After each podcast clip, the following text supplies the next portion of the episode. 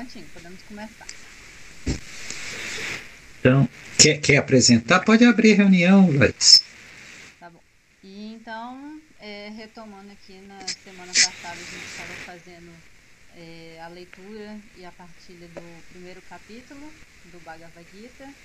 E agora vamos dar início ao segundo, é, que é continuação ainda do, da conversa de Arjuna com Krishna para lidar com a batalha que ele está, está diante dele. Né? É, o capítulo 2 é com o título Revelação da Verdade. No meio desse desânimo de Arjuna, o ego humano, aparece Krishna, o eu divino do homem, e lhe dá ordem para derrotar os usurpadores do seu trono e reino. Arjuna, porém, recusa-se a derrotar os seus inimigos, por serem todos seus parentes, e faz ver a Krishna que é melhor ficar sem seu trono e reino do que recuperá-los à custa da morte de seus adversários.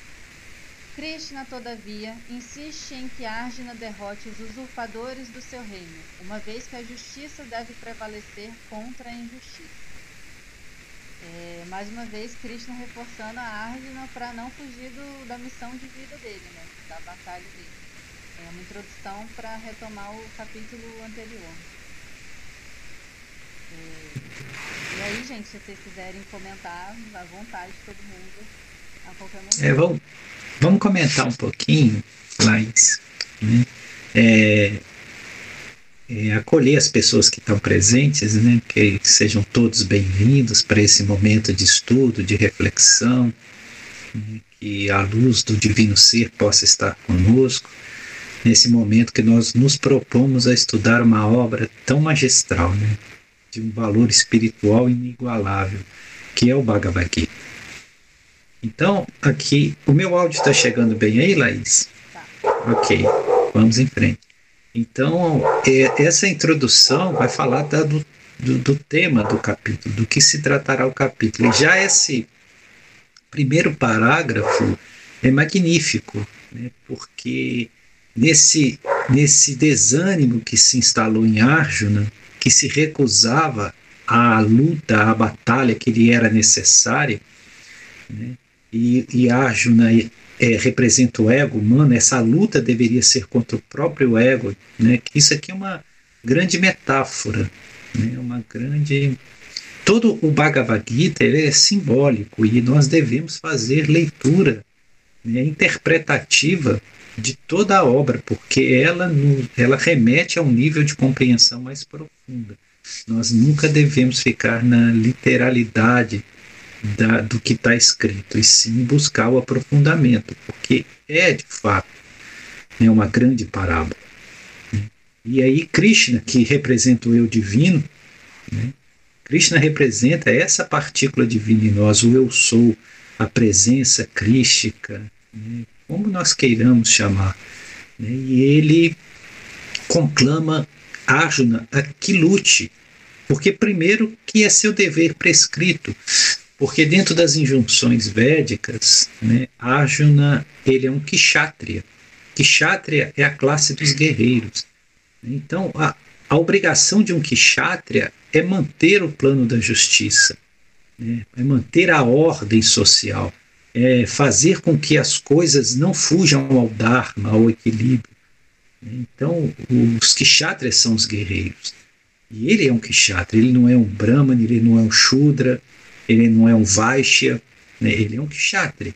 Então ele tem que assumir o compromisso dele, né? os deveres prescritos dele. Mas, claro que isso aí né, é uma simbologia para falar de uma luta interna. Essa luta que Arjuna vai tra tra travar é a luta que todos nós temos que travar. Nesse campo de batalha de Kurukshetra, simbólico que representa o nosso, a nossa, o nosso próprio eu, né? onde o ego usurpou o trono. Né? O ego é o grande usurpador. Ele tomou o lugar que pertence ao eu superior, né? ao eu divino. E o ego está indevidamente no trono que pertence ao eu divino. Então, essa luta é para destronar o ego, que não é um legítimo governante, para que nós possamos ser governados pela nossa essência divina, né? abdicando do ego. Né? Que é essa, essa, essa ficção, né? ou esse personagem que nós criamos, né? uma vez que nós não conseguimos fazer essa identificação com o eu superior. Então, é, Krishna vai conversar com Arjuna e dizer que é dever dele, que ele precisa se erguer e lutar, né? derrotar os usurpadores do seu reino. Né?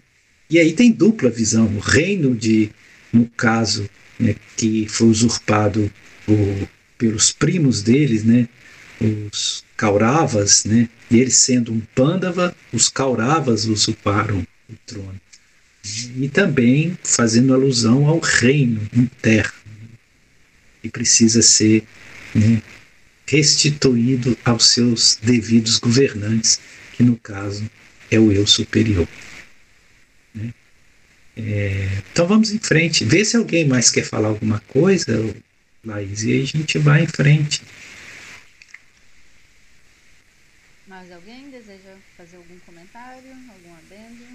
Fique à vontade, gente. Aqui é uma conversa para todo mundo compartilhar e bagunçou. seus pontos de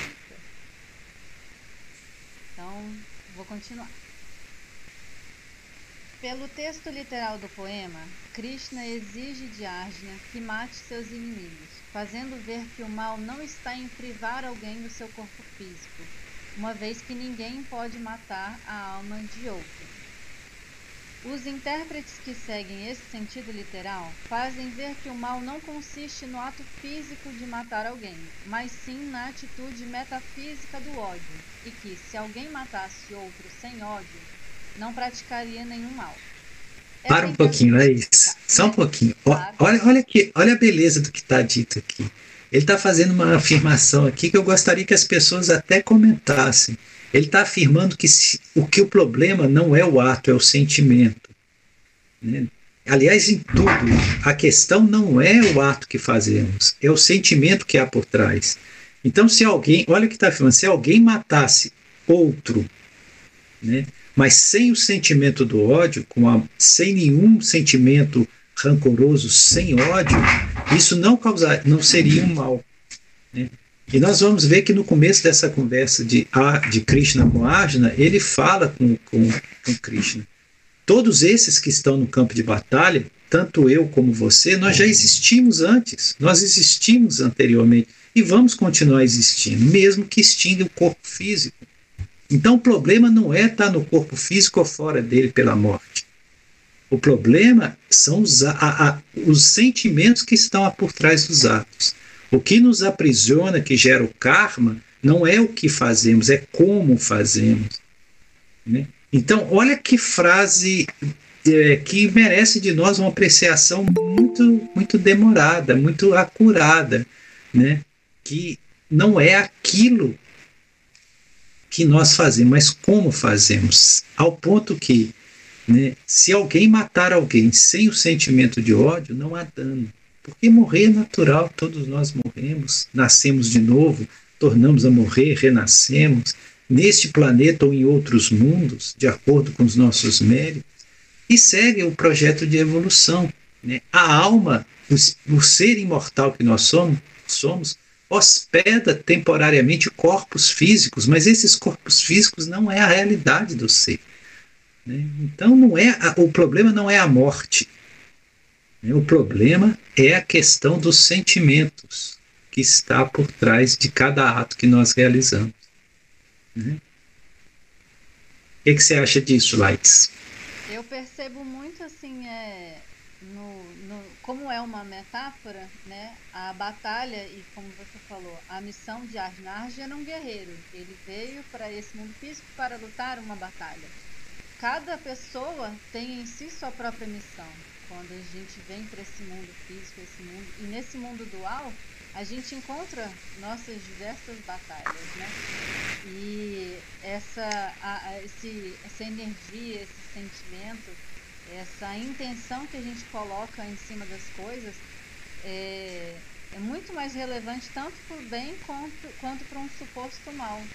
No sentido de, às vezes, o que você está fazendo ali dentro da sua limitação, da sua, da sua evolução consciencial, é muita coisa.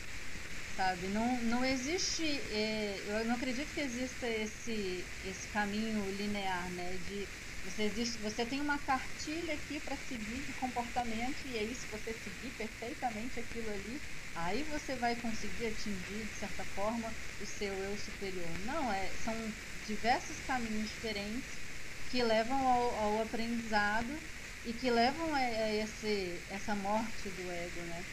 E é muito isso nesse sentido também de é, eu, ia terminar de ler, porque eu ia complementar com isso, que ele fala, essa interpretação altamente metafísica supõe uma humanidade inexistente aqui na Terra. A humanidade do presente deve guiar-se pela proibição categórica não matarás. No sentido que, é, vamos, vamos considerar essa cartilha, não matarás, ponto. Mas e se você está fazendo isso sem a intenção, sem o sentimento de ódio, sem a intenção de realmente fazer mal ao, a outrem.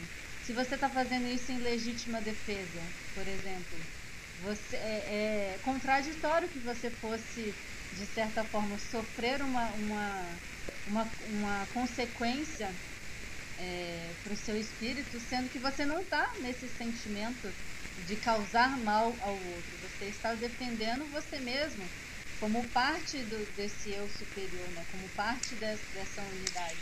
No, às vezes a gente tem muito é, esse, esse, esse sentimento de colocar os outros à nossa frente sem reconhecer que nós também somos parte desse divino, nós também merecemos é, a nossa própria vida.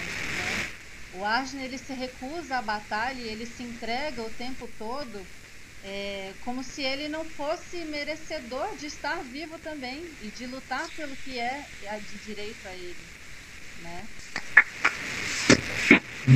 É interessante isso que você falou, Laís. Olha só, uma cartilha onde diz não matarás, né?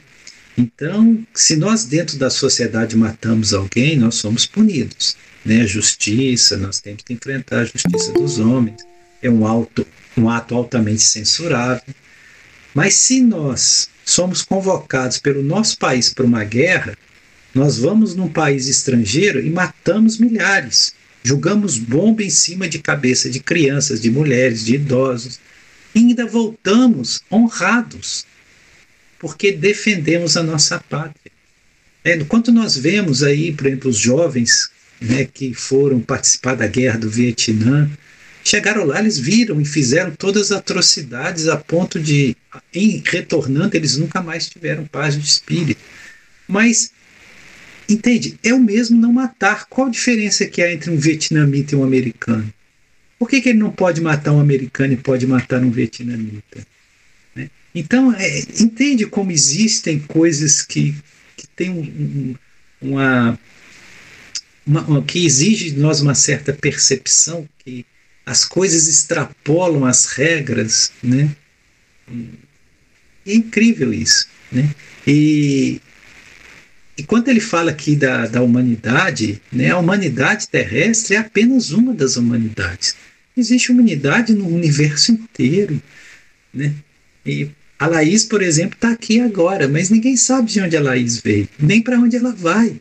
Às vezes, na vida pretérita, a Laís esteve lá em Sírios, né? Lá em. exatamente. É, Sabe-se lá de onde ela veio. E ela vai ficar aqui um tempo, depois ela também vai, vai né, é, dispensar esse invólucro carnal e sabe lá para onde ela vai. Não necessariamente ela terá que renascer nesse planeta. Planeta Terra é apenas um planeta entre infinitos mundos, infinitas galáxias nesse universo grandioso. Né? Então, é, nós temos que até mesmo essa visão nossa de humanidade tem que ser transcendida. Né? A humanidade não se restringe àqueles que nascem e vivem no, na crosta desse planeta chamado Terra. Os espíritos em evolução estão povoando o universo inteiro e nós somos esses, esses seres. e sabe lá de onde viemos e para onde vamos, né?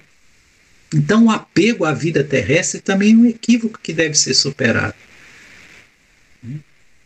E, e não só é, a vida terrestre, mas, é, como você falou, é, a gente tem dentro da nossa sociedade essa noção de fronteiras muito forte. Eu sou brasileira, então a Argentina é meu inimigo. Isto. E mais do que nunca, eu acho que essa pandemia, especialmente nesse momento é, que a gente está vivendo, onde existe internet, onde você. Porque você pega outros eventos históricos mundiais, de guerras mundiais, é, afligia grande parte do, do, do, mundo, do nosso planeta, mas você não sentia, eu, eu acredito, né, que você não sentia tão fortemente essa, essa presença em tudo. Hoje em dia, com a pandemia, essa globalização está tão presente que é realmente um, um, um vírusinho do outro lado do mundo toma conta de tudo e não adianta você pensar só em você.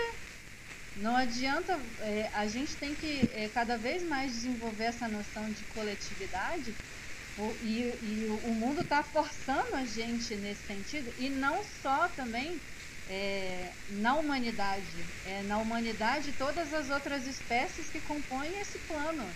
É não só Sim. pensar em, em ah, eu ser humano, eu brasileira, é eu, ser humano, parte integrante desse planeta inteiro, com os outros animais, com as florestas, com tudo.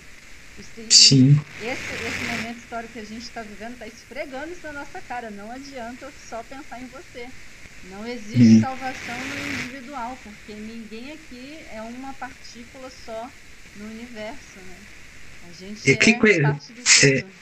É, essa, essa visão que você trouxe é maravilhosa, Laís, porque de fato não adianta os países ricos fazerem vacinação em massa e esquecer da África, porque o vírus vai sofrer uma mutação lá e vai recochitear e voltar para eles com variantes que a vacina não cobre. Enquanto não ver o todo, não adianta tentar ficar resolvendo as partes.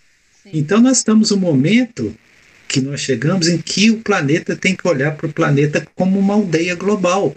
Né? Não dá para ficar separando. Né?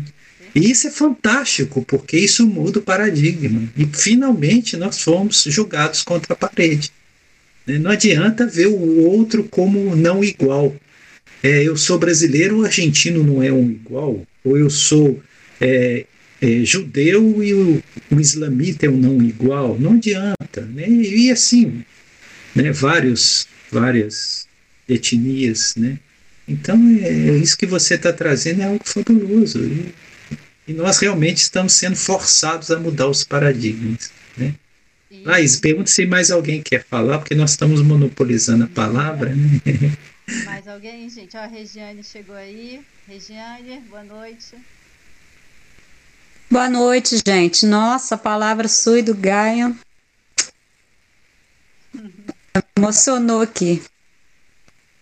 É muito é muito ter uma noção assim, do, do, do, coletivo e da beleza da diversidade também, né? Eu acho que, só para fechar essa, essa fala, vou monopolizar mais um pouquinho. Não, fique à vontade, Laís. Você hoje tem a batuta na mão.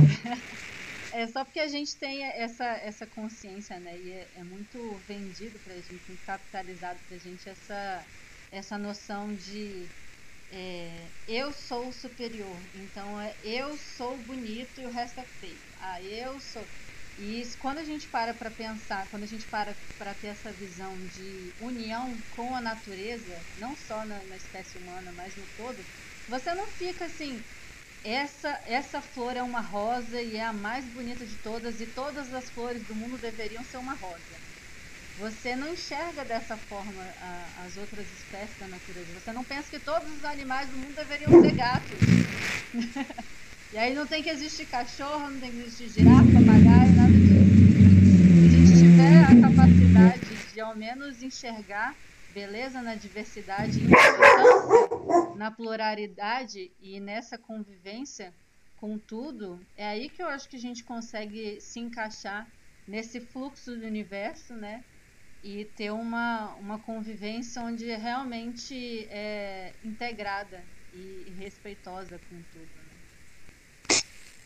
Eu fico muito orgulhosa de nós aqui que estão participando. Eu entrei um pouco atrasada, mas desculpa, peço. Mas eu fico eu fico honrada em participar e muito orgulhosa de cada um de nós aqui, porque o grupo era para estar tá muito maior, né? Mas só nós aqui que estamos, poucas pessoas aqui, já a gente já faz a diferença, porque estamos aqui toda segunda, né? Mesmo que entra atrasado, tá fazendo alguma coisa, sou dona de casa, mas a gente tem esse compromisso de estar tá trocando ideias, aprendendo um com o outro, trocando experiência e aprendendo cada vez mais. É de oito em oito dias, né? Estamos aqui. Poderia ter muito mais gente para ter mais conhecimento, né? Pegar mais. Mas só a gente já faz a diferença. É o que a vibração puxa, né? Então, é por aí. Eu sei que muitos outros queriam estar aqui, não pode, mas muitos outros poderiam estar, né? E é assim. E é a vida da gente é seguida da, da, da sabedoria de cada um, né? Da vibração de cada um. É isso que você falou, Laís. É muito importante isso que você falou, questão de igualdade, né? Não é igualdade entre só ser humano, mas entre todo ser vivo da Terra. Então, a partir do momento que o ser humano, o próprio ser humano, tomar consciência disso, tudo vai mudar. E estamos aqui, né, plantando sementes, né? Engraçado que eu lembro uma fala que a Carmen falou em algum momento passado dos nossos encontros, que é, todo todo estudo, todo exercício da, da, da espiritualidade no geral, é, a gente tem esse costume, né, de deixar um pouquinho de lado e como isso deveria ser realmente um hábito, no sentido de você não bebe água uma vez na vida e tá bom. Você não faz exercício físico uma vez na vida, tá bom. É, é trazer isso pro, pro cotidiano, né? Pra, pra vivência de fato. Não só é, nos nossos encontros de, de, de, toda semana, mas em, a todo momento da nossa existência mesmo, né? É, com certeza. E, eu, e aí essa ideia foi maravilhosa, que eu tenho certeza que terminando esse livro a gente vai pegar outro e vai decifrando aí, descascando as cebolas em cada um de nós, no universo. Ai, eu tô adorando. Eu fico com tanta palavra para falar que eu não falo nada que eu quero falar. Fica à vontade. Não, fala você. Lourdes, é, quiserem acrescentar aí, todo mundo fica à vontade.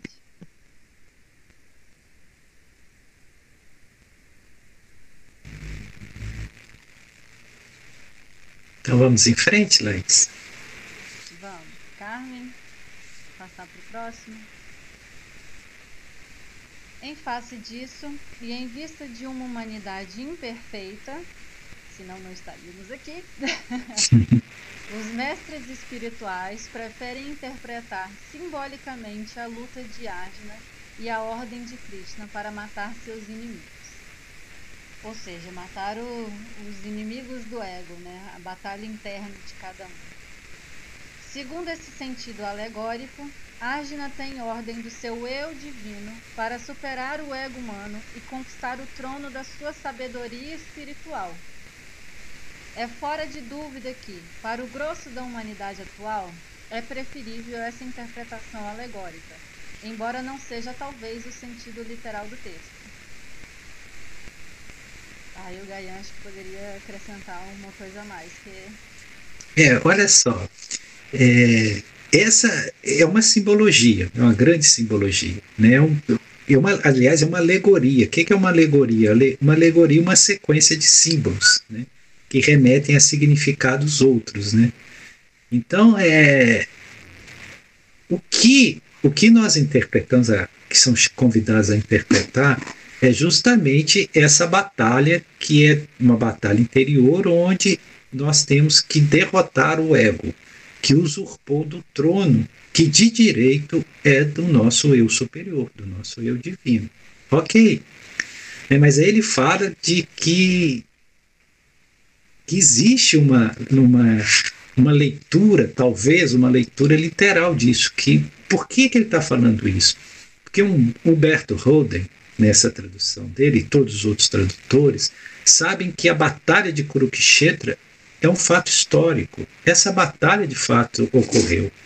Né? Existem registros históricos. Né? Kurukshetra é um lugar que está no norte da Índia, onde de fato essa batalha ocorreu e que envolveu é, várias dinastias, quase toda a Índia foi envolvida nessa, nessa batalha, tomando partido ou do lado dos Pandavas ou do lado dos Kauravas, né? É, seguindo as ordens de Duryodhana ou de Yudhishthira. Então houve realmente essa, essa batalha. Né? Por isso que ele fala, é, mesmo literalmente, havendo essa batalha, Krishna vai explicar que, que uhum, a questão de morrer não é o mais importante. Porque todos nós, como ele fala para Krishna, todos nós já nascemos e morremos milhares de vezes. Né? Nós, às vezes, temos muito apego à vida física e medo da morte. Mas desencarnar é um ato natural. Né? Quantos todos os dias partem desse planeta? Seja de que forma for, Covid, né, uma, outras doenças, câncer, acidentes de carro, assassinatos, enfim.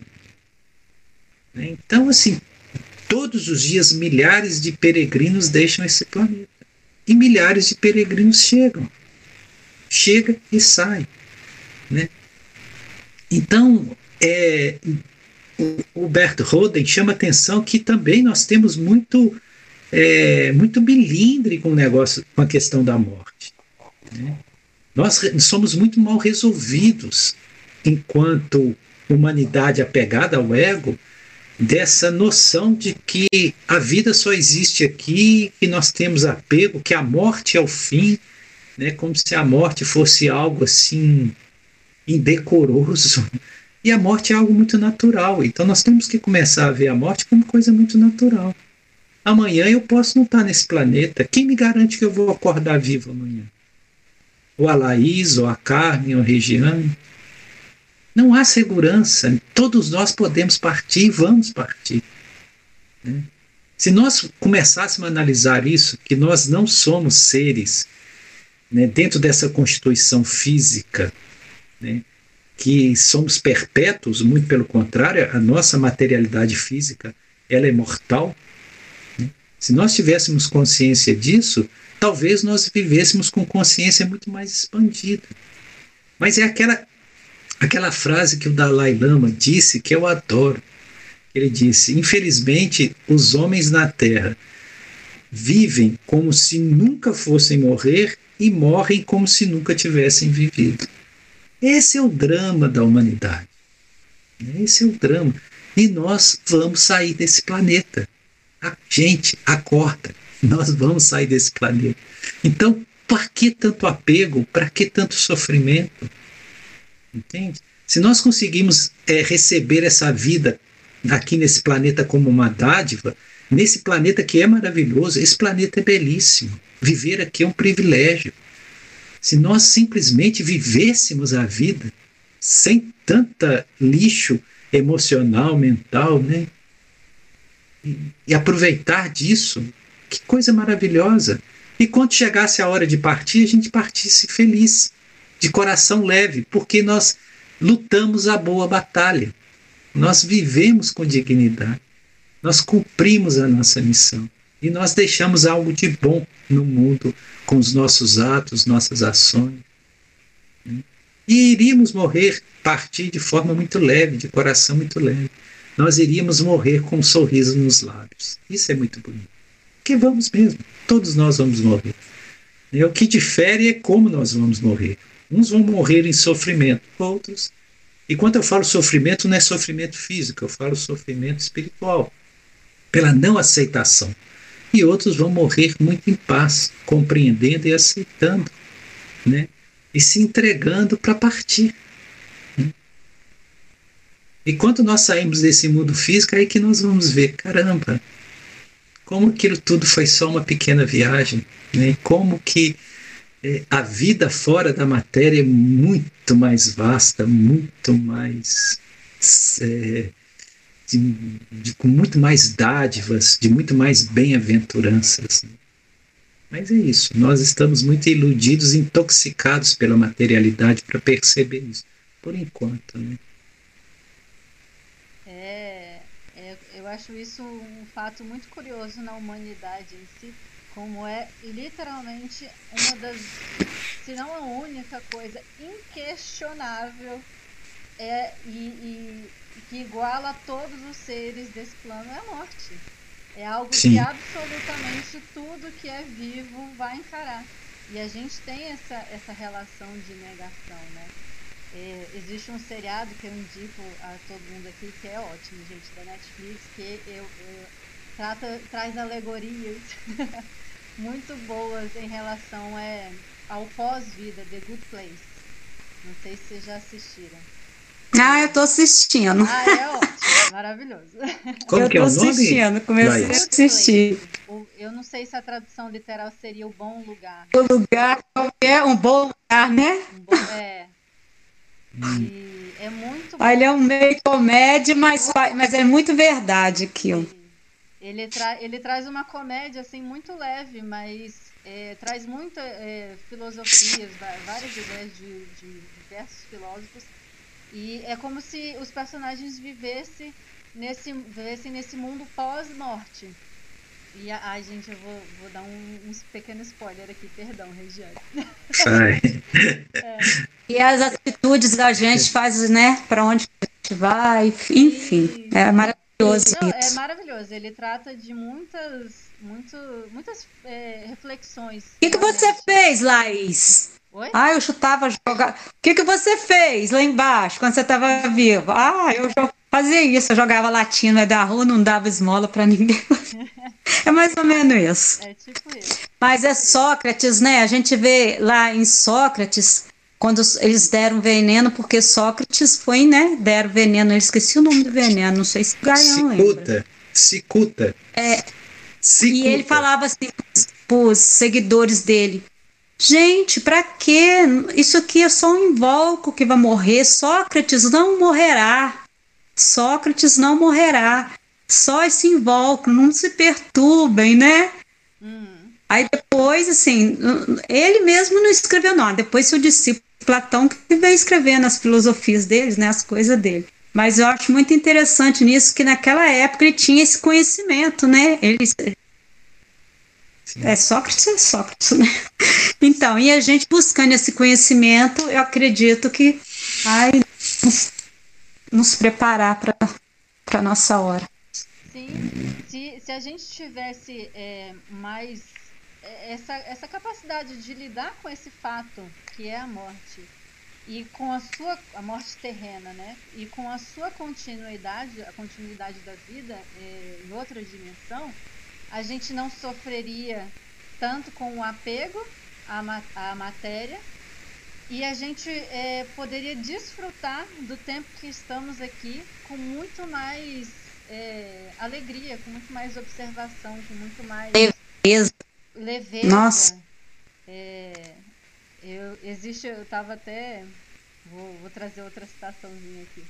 É, do Rubem Alves, que às vezes a gente fica procurando também essa grande coisa da vida, essa busca externa por alguma coisa que, que traga o sentido da vida. E se a gente tem essa noção da finitude da matéria, é, a gente pode usufruir os momentos e, e, a nossa passagem aqui com essa leveza, e aí eu acho que o Rubem Alves traz muito isso nessa passagem que ele fala. A gente precisa prestar atenção porque a alegria vem e às vezes não percebemos. Ela não vem em coisas grandes. Felicidade muito grande não existe. O que existe são momentos de alegria. Quer coisa mais gostosa do que fazer xixi ou tomar um banho quente? Que felicidade fantástica! E a gente não presta atenção nisso. Felicidade não é uma causa perdida, porque as coisas essenciais da vida a gente encontra a cada momento se a gente souber prestar atenção. E eu acho que nesse momento que a gente está vivendo, onde tanta coisa ruim está acontecendo, em todos os lados, que a gente está nesse momento assim, né, de, de agravamento, de, de última crise do capitalismo, crise política, social, climática, E a gente tem que buscar uma forma de encontrar a felicidade nessas pequenas coisas. Porque elas são eternas. A, a florzinha vai estar sempre ali, o sol vai sempre nascer. Essa, esse sentido de procurar felicidade nessas pequenas coisas é o que acaba dando sentido para a vida. O que eu ia falar que eu ia dar um pequeno spoiler da série é porque em algum momento eles chegam ao suposto paraíso. E nesse paraíso há, é como se eles é, tivessem um. como se fosse uma terra. Imagine uma terra onde você não morre nunca. As pessoas se tornam completamente é, entorpecidas. Elas não apreciam mais nada, porque está tudo ali o tempo todo. Você quer um sorvete, você pensa num sorvete, o sorvete está ali na sua mão. E aí elas não valorizam absolutamente nada. Tudo que, que elas querem está ao alcance da, da mão delas, esse paraíso. E aí a série ela cria depois um desenvolvimento de que precisa ter essa finalização de ciclo. Porque senão você entra nesse caminho onde você não está vivo. Porque você não, não tem essa noção de, de passagem mesmo, né? De, de aproveitar, de, de. Enfim, é maravilhoso. Laís, Laís, você contou essa, falou dessa história do paraíso, eu vou contar uma historinha muito legal. É, um, um, homem morreu e ele chegou num lugar muito bonito, né, lhe deram entrada e falou: Poxa, ganhei o céu, ganhei o paraíso. Né? E aí eles explicaram para ele: Ó, tudo que você quiser, só você pedir que vem. Né? Tudo que você quiser fazer. E aí ele viveu naquele lugar ali e ele não precisava fazer esforço nenhum. Tudo vinha na mão, tudo ele tinha, né? E aquilo ele acabou ficando numa monotonia, né? começou a se sentir profundamente entediado, não estimulado, e aquele tédio, aquelas luzes, aquelas coisas e aquela monotonia. E ele falou: pelo amor de Deus, não suporto isso aqui mais. Aí ele voltou lá na portaria e falou assim: ó, eu sei que eu ganhei o céu e tudo, mas eu queria visitar o inferno. Pelo menos lá deve acontecer alguma coisa. Aí o porteiro viu e falou assim: meu amigo, você está no inferno. Você só acha que está no céu. Então é interessante, eu lembrei dessa história. de consciência, né, de cada um. Quando você contou essa historinha do. É porque as pessoas, agora levando para um lado mais filosófico, obviamente, as pessoas têm uma noção muito errada de paraíso. Elas ficam sonhando aqui na Terra com paraíso, que é um lugar absolutamente entediante, né? Onde você fica na presença de Deus, contemplando Deus e não tem mais nada para fazer para a eternidade. Né? Quer dizer, um tempo que não acaba mais e você parado lá, onde não existe mais evolução. Quer dizer, você não precisa se esforçar para mais nada. Você fica ali. Que, que coisa mais entediante que deve ser isso. Que coisa mais monótona. Né? Imagina, isso deve massacrar qualquer espírito. Né? Mas essa é a noção que as pessoas alimentam aqui, né? desse paraíso, né? desse céu que se ganha depois de sofrer na terra. Aí perde a terra, né? porque nega a terra, e depois vai perder do outro lado também.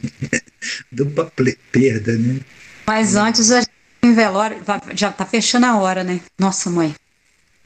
A gente ia em velório, a gente falava, ah, né, tá no céu, agora tá nos braços de Deus, fica tranquilo. Aí um dia desse teve velório semana passada, o menino do infarto, 35 anos.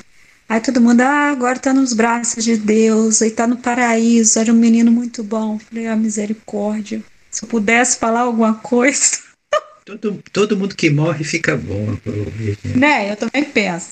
Não, mas falei assim, em questão de falar, de questionar. Falei, meu Deus, que vontade de questionar, mas já não pode, né? Mas é uma coisa tão assim, quando a gente pega o conhecimento, a pessoa vem, a gente fica calada. A Carmen, a Carmen me chama atenção. Quando eu converso com a Regiane, pessoa, pessoa, tem a hora da pessoa. Exato, tem que respeitar. Eu tenho né? vontade de questionar, né? A pessoa ainda vive lá atrás ainda. Ai, meu Deus. É, mas nós também estivemos lá atrás, gente. É, Isso que a gente tem que respeitar atrás, cada um. É, nós estamos atrás. Ó, se, eu vou te falar uma coisa, se tiver um anjo, um anjo agora ouvindo a nossa reunião, ele tá rindo da gente, fala, meu Deus. É, eu sei, mas tô falando assim, isso né? Que pessoinhas mais. Pequenos estágio, né? É. Gente, tá, ó, 7h51. A A gente começou com um atraso hoje. Acho que não vai fechar por agora, não. Eu não tenho o costume de receber aqui nenhuma notificação de faltar cinco minutos. Se, se na, na de... aqui eu falo. Alguém me avisa, por favor. Uhum. Vamos continuar então? Vamos, vamos. Pelo fim deste capítulo, entra o Bhagavad Gita propriamente no âmago de seu objetivo, a prática do verdadeiro yoga, pela qual o homem se liberta totalmente da escravidão do seu ego físico, mental e emocional. Através dos 16 capítulos subsequentes, desenvolve Krishna este tema central da filosofia hindu, a autorrealização do homem pelo autoconhecimento. É já, já, já puxando os filósofos antigos aí, conhece-te a ti mesmo, né? Autorrealização pelo autoconhecimento, é isso. Né? Não existe mágica, né? Não existe. E ninguém ilumina ninguém, ninguém salva ninguém. Não existe mágica. Quem dera que pudesse ouvir, se eu, por exemplo, fosse por uma igreja qualquer e por aceitar aquela igreja eu estivesse salvo. Que maravilha, eu ia correndo amanhã mesmo porque isso me exime do esforço. Quem dera que fosse assim, que se eu fosse batizado eu estaria no céu. Quem dera se fosse assim. Eu era o primeiro a entrar na fila. Mas não adianta, não existe mágica, não existe. É autorrealização pelo autoconhecimento. Autorrealização, ou seja, a realização de si mesmo, que não vem de fora. Ninguém pode fazer isso por você. E através do autoconhecimento. Conhecimento de si mesmo, não é conhecimento das coisas, do mundo, das pessoas. Nós queremos conhecer a tudo, menos a nós mesmos. Nós, hoje nós falamos até das galáxias, né, da ciência mais moderna, queremos conhecer as micropartículas da física quântica, mas não conhecemos a nós mesmos. Né? O, o homem continua um eterno desconhecido para si próprio. Então, se não há autoconhecimento, o que, que adianta conhecer o mundo todo? É igual Jesus disse: que adianta ganhar o mundo todo se perder a sua alma? Ou seja, o importante é a essência do que você é. Essa é a grande conquista. Você tem que conquistar o ser que você é. E isso exige um caminho, exige um esforço, exige, exige de nós uma tenacidade, né? É o que os, os hindus chamam de sadhana. Você tem que ter uma. Ou tapas, né? Tapase, você tem que ter um esforço sobre si mesmo. Então, é, é isso. Né? E, e, realmente o Bhagavad Gita é uma obra magistral porque todo o yoga, o yoga é um caminho do autoconhecimento. Então, o yoga e, e, o Bhagavad Gita ela traz as várias correntes de yoga, né? Sankhya Yoga, Bhakti Yoga, Karma Yoga, e cada uma são focos que trazem ao autoconhecimento. Né? aqui não há especulação, é um trabalho sobre si mesmo. É para conseguir essa autorrealização. E o homem autorrealizado é um homem livre. E livre, inclusive, do, da cadeia de renascimentos, né, que é o samsara, né, esse ciclo de nascimento, e morte e renascimentos. Né? Então, um homem autorrealizado, né, o que os hindus chamam de moksha, moksha é libertação final. Né? Ele não está mais sujeito a isso. Ele pode reencarnar, inclusive, aqui, se é a vontade dele, né, que é uma, uma encarnação voluntária. E às vezes eles fazem isso para poder ajudar a humanidade. Né? É, são espíritos missionários, mas são libertos. Eles não estão mais presos a esse ciclo de nascimento e morte compulsórias, né? por ignorância, por enredamento. Então, essas duas palavras são é, imprescindíveis para o entendimento dessa obra: autorrealização e autoconhecimento. Aliás, são palavras-chave né, para qualquer caminho espiritual. Existe, Laís, caminho espiritual sem autorrealização e autoconhecimento? Ainda puxaria um outro alto aí, autorresponsabilidade. Eu acho Sim. que uma das coisas que eu gosto, eu particularmente gosto bastante, tenho gostado bastante do Bhagavad Gita, dessa metáfora é, de Arjuna como um guerreiro, empunhando a sua espada com a sua carruagem guiado por Krishna, é que em diversos momentos da, da minha vida é, essa imagem mental me ajuda a ter uma guia. Às vezes, quando a gente está assim, meio perdido de, ai, o que, que, será que eu deveria fazer? Aí eu já penso, Krishna está tá, tá controlando a carruagem, Krishna está guiando. E nesse sentido da batalha em si, dessa autorresponsabilidade, você que está ali na carruagem com Krishna, você não vai ficar pensando, existe alguém na sua frente querendo te, te dar um golpe. Você não vai pensar pensando, fulano de tal que está lá em cima do morro, vem cá me defender. Não, é você que está na frente de que, com quem você está batalhando, com o desafio que, que a, a vida, essa, essa vida te trouxe. Você, a gente, é, como sociedade hoje em dia, eu acho que a gente fica esperando muito essa salvação de fora. Jesus vai voltar, tal político vai ser eleito. E é, é muito. É, se a gente não é, tomar essa autorresponsabilidade, que não só eu, não é só eu, não sou eu que vou salvar o mundo. É eu, você, você, você, é todo mundo junto. Todo mundo fazendo o seu, o seu passo de formiguinha ali. É isso que muda a realidade, né?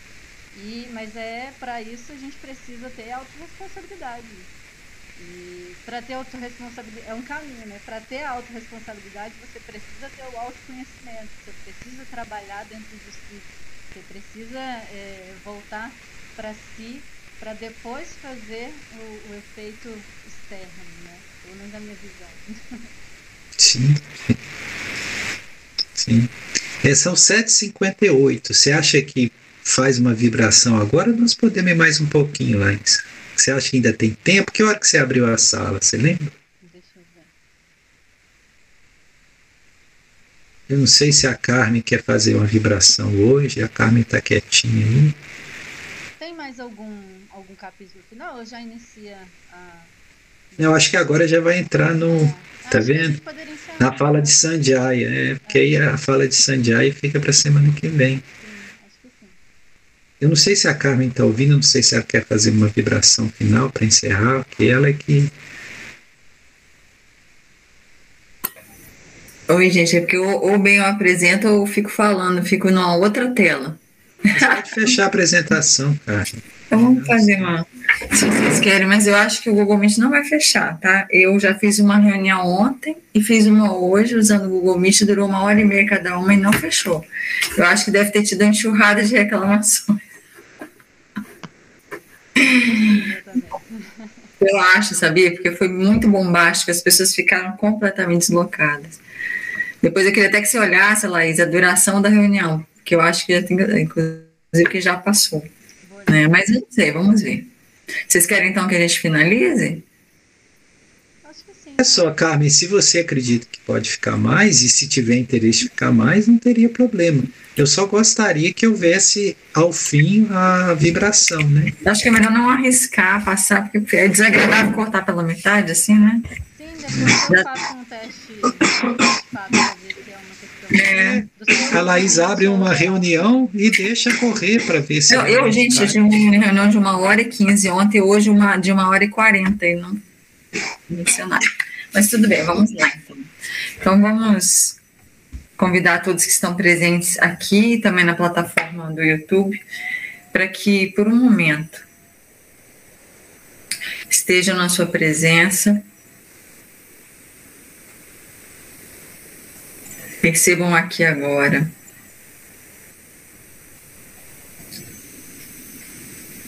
Percebam cada um Onde estamos nós no campo de batalha? Nessa metáfora. Percebamos a figura de Krishna, de Arjuna. Vamos utilizar todas essas esses conhecimentos transcendentes para nós, para nossa escolha guiados pelo Divino, para que possamos ser instrumentos da paz, da realização do nosso propósito aqui, e que possamos ser verdadeiramente livres para viver em paz, felizes, plenos, em perfeita harmonia com tudo que existe. Vamos sentir a sabedoria divina numa luz amarela e dourada, nos trazendo toda essa harmonia interna e trazendo para nós a sabedoria infinita que nos liberta definitivamente de tudo que não é bom e perfeito. Gratidão a todos os grandes mestres que nos inspiraram e nos ajudaram a chegar até aqui. E que possamos seguir na paz, no amor, sendo a mudança que queremos ter, sendo Deus em ação. Gratidão, namastê, paz e luz. Uma boa noite a todos. Paz e luz. Paz e luz, gratidão, gratidão Carmen, gratidão a todos. É que nós sigamos amparados por, por Krishna, né, Laís? Como a Laís falou, quanto aparecerem as batalhas, que nós lembremos que quem conduz a nossa carruagem, né, que é Krishna, que é o eu superior. E aí não vamos transferir ao outro aquilo que é responsabilidade nossa, porque é a luta que aparece na nossa porta, porque é a luta que nós temos que lutar. E não depende do outro lutar por nós. Ninguém vai nos salvar. Né? Então, que nós tenhamos essa autorresponsabilidade, como diz a Laís, para os nossos próprios processos. Lembrando que aquilo que para nós vem é porque nós estamos prontos e preparados, porque senão não viria. E é algo que está programado para que nós possamos vivenciar. Então, tudo está perfeito, tudo está ajustado. A única coisa que não, não está ajustada é o nosso ego, que não entende, não compreende e fica igual criancinha mimada batendo perninha. Mas o eu superior sabe dos propósitos. Né? Se nós sairmos um pouco do ego e entrarmos na, na dinâmica do eu superior, na regência do eu superior, nós não veremos nenhum problema na, na existência. Desafio, sim. Problema, não. Nunca. Porque tudo está perfeito. E tudo que aparece para nós é porque nós temos capacidade de vencer. Por mais imensa que possa parecer a batalha, nós estamos nela é porque nós temos um propósito ali e podemos vencer. Então, que a, a paz e a luz do Divino Ser envolva cada um de nós, balsamizando os nossos corações. Né? E semana que vem nós estamos juntos novamente. E a Laís depois vai fazer o teste para saber se nós temos mesmo, se é só uma hora. Tá bom? É só cortar a transmissão do YouTube e deixar aqui ligado mais. É, só você. É, é, todo mundo vai sair, você deixa ligado para saber se vai cair ou não. Já e já faz o tempo. Acabou de aparecer. Agora apareceu, ó, cinco eu minutos. Acho que, é. Eu acho que como são duas pessoas só, não tem isso, sabia? É, pode ser, pode ser. Eu não tô conseguindo sair. Interessante. Bom, Gente, vocês ficam com Deus. Eu tenho uma reunião agora. Boa noite, gente. Boa noite. Gente, muito obrigada pelo acolhimento, viu? E pela partilha. Eu quero continuar acompanhando o grupo. Hoje eu não me manifestei porque eu queria ouvir, mas muito feliz de poder estar também participando. Muito obrigada, gratidão. Seja bem-vinda, Priscila, tá bom? Muito obrigada. Amorosamente acolhidas por todos. Alegria ter você com a gente, tá bom? Muito obrigada. Muito feliz também em poder fazer parte. Muito obrigada. Boa semana para todo mundo. Bom, Paz e bem. Paz e bem. Até semana que vem, gente.